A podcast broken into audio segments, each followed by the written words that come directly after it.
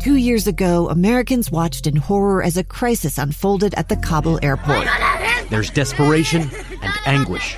More than 80,000 Afghans have since arrived in America, but this story is still unfolding. I'm Andrea Martin. In my new podcast, Stranger Becomes Neighbor, we'll find out what happens to these new arrivals in our communities.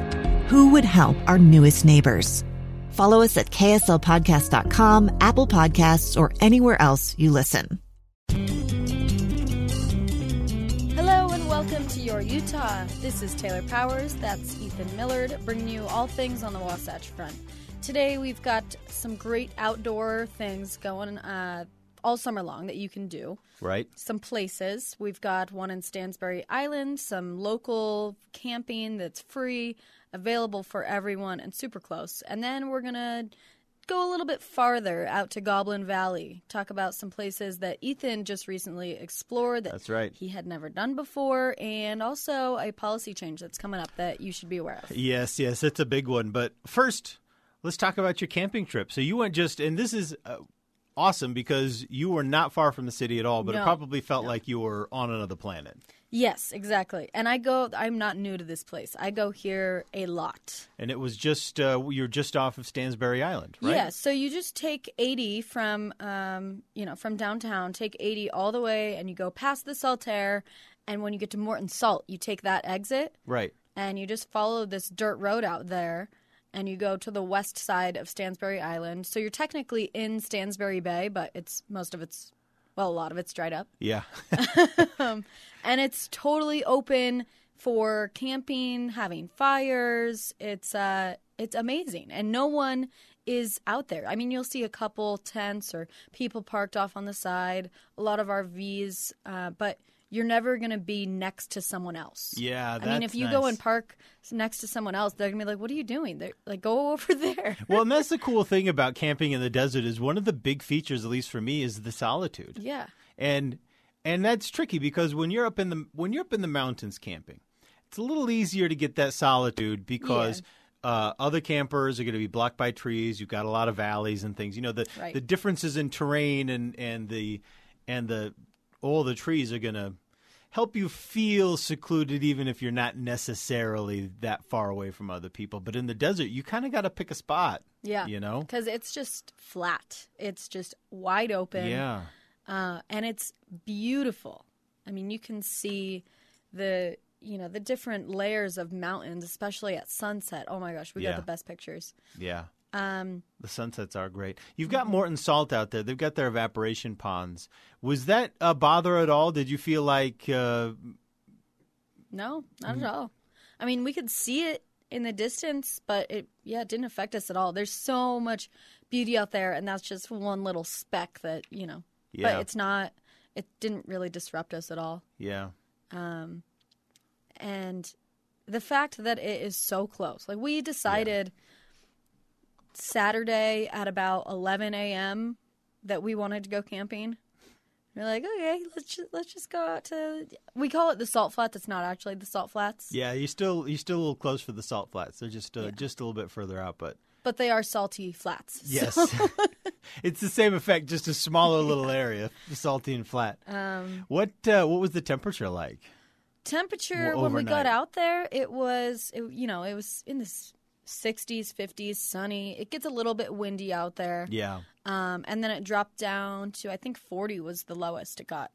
yeah. We had some cold nights down. Uh, where we were in southern Utah, because you know the desert cools off so quickly, even in the Yeah. summertime. Oh, definitely. Yeah, right when the sun off. goes down. Yeah, you'll lose you'll lose thirty degrees, and uh, no problem. There's nothing Mm-hmm. there to keep the heat around. But uh, yeah, it's that's a really really cool area. What were Mm-hmm. I'm what were the stars like? 'Cause I actually had someone asking me.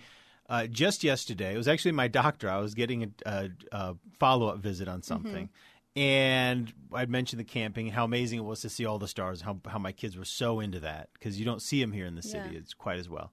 And so he wanted to give his kids that experience, asked where a good spot was be, would be, and I thought about kind of the West It Desert. is. It's incredible. Are you far enough away from the city, even just that far? You are. And especially for the night that we went for Saturday night, there was no moon. Oh, so that really helped. But even if there when there is a moon, you can see everything. Yeah. And we recently got into photography, so we brought our camera out and we're doing long exposure, and it was really fun. That moon coming up so late like that. It's a, well, that's another cool thing in the desert because I actually had this experience when we were camping. We were camping also over the sorry. weekend. There was a moon. It was just hidden down. It, yeah, it came up at like three o'clock in the morning or something like that. I know that because I was still awake, freezing my butt off. But, uh, but it was, and we had our dog with us, and so you know, I was like really nervous about how everything was going to go. Mm-hmm. it But was hidden by the by Stansbury Island Yeah. for until you know, I guess late, 2 late, late. so. Yeah, late. But when it comes up in the desert, when you got a nice full moon in the desert, oh, Mm-hmm. Yeah. it lights it up like the sun. It's crazy. You could suddenly see everything. Um, awesome, So some activities that we brought out there to have a little bit, you know, more fun. right? Uh, we had glow frisbees because you have so much open space. You can You're not going to you can- lose it. You can take up like a football field of, well, you know, we had a group of close to ten people out there, um, so that was really fun. And then we brought out golf clubs and golf balls, nice. and we were just hitting golf balls, and then we would go out. We had a dog too, so he would he would actually bring back a lot of the golf balls. But then we just went on a walk and collected them all, and you could actually walk out to the lake from there too, or the bay.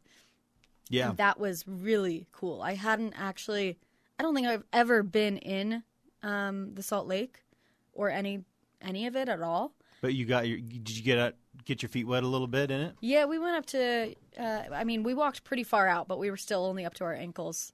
Yeah. So that provided a lot of cool pictures as well, looking like we were walking on water. Yeah, that would. Uh, yeah, Mm-hmm. that's the that's the thing about the Salt Lake is you can walk a long ways out Mm-hmm. there before uh, you get to any kind of real depth. Yeah.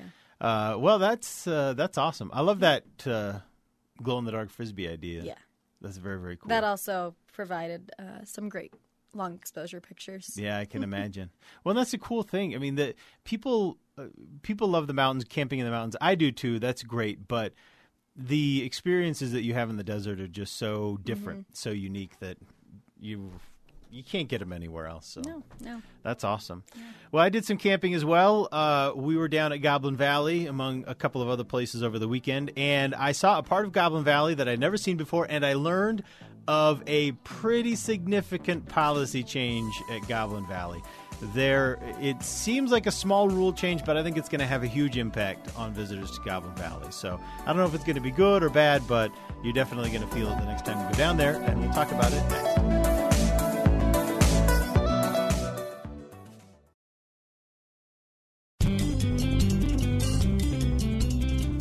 Welcome back to Your Utah. I'm Ethan Millard. Taylor Powers. We're chatting about some of the things that we've done recently, some of the great opportunities we're recommending to you. Uh, Taylor's got a great spot out near Stansbury Island, which a lot of people, I think a lot of people wouldn't guess is a great camping spot. I think a lot of people would feel like they should keep driving Yeah. keep driving further out because they'll see the Morton Salt area and they'll know they're not super far from Salt Lake and they'll think, nah, this Mm-hmm. isn't a good spot. Yeah. But it really is a really good spot. Just follow Maybe I just up. gave away my secret. You're never going to be able to go back there again. It's going to be packed every time. But uh, so I had a, a really fun time. We I went down with my kids. We went looking for the fossilized dinosaur poo, the coprolites, and, Right. and uh, I'll tell you how all that went on the next episode. But I want to talk first a little bit about what we saw at Goblin Valley. Now, Goblin Valley is divided into three smaller valleys, mm-hmm. and we had only ever been to the first and second valley. We'd never been to the third valley and they they line up. So the major observation deck, if you've ever been to Goblin Valley, the big observation deck overlooks the first valley. Then you kind of walk through it to the second and then even further to the third. Very few people make it to the third valley, but it's not far. It's not far at all. This is a very compact space, but the the high temperatures and the total lack of shade kind of saps everybody's uh, ambition. yeah, their motivation kind of, they hit the second valley. Like, we've seen it all. All yeah, right. okay, I get it. I get it. These weird rock formations. Let's get out of here. And when we got back to the third valley, I was shocked because it was a busy day at the park. It was Easter weekend. Mm-hmm. A lot of people. Parking lot was full. They were parking down on the road, and there was no one in that third valley. We were the only people back there. There weren't footprints. There weren't trails and I felt like I was seeing Goblin Valley the way the whole thing used to look like before it became such a destination. Because you know the first valley, it's still beautiful, it's still amazing, but you know it's been vandalized. Uh, people knock over those rocks, climb on them, Right. uh, pa- tamp down the mud quite a bit. It just gets a lot of traffic. The second valley, not so much, but still a lot of traffic. But that third valley, I mean, it was. I was really surprised that so few people seemed to go back there. We're just giving away so many secrets. I know, Should right? we even release this? well, this is still well, it's still in the state park. I mean, you know, it's not like it's not like undiscovered country. I was just really surprised. Mm-hmm. So if you go back there, uh, you know, respect it. It's an opportunity to kind of respect the park again. yeah. You know what I mean? Kind of see it in a, in a little bit of a new light. And also, there's not an established trail going back there. I think a lot of people they're attracted to that first valley because it's the easiest. You don't have to go far, and then there are a few trails that'll take you back around to the Goblin's Lair, Mm-hmm. and so people naturally gravitate to the trails they feel like they're going somewhere. And so, drifting to the third valley still is just a, a rare, rare, rare occurrence. So for me, someone who's never been to Goblin Valley, and frankly, I don't know much about it. Mm-hmm. what is is it just hiking or and the views kind of like Yeah, that's basically it. So you've got uh, a few hiking trails. What it is, is it's it's an area that the the rocks have been eroded in a very unique way. And you can kind of see the effect throughout the region, mm-hmm. but it's most pronounced and most astonishing right there in that Goblin Valley area. A specific kind of erosion, a specific kind of rock, and you mm-hmm. can learn the history about it. It's very, very cool. So that's the primary thing: is walking in and around these sculptures, Yeah. for lack of a better term, uh-huh. and they are just endless.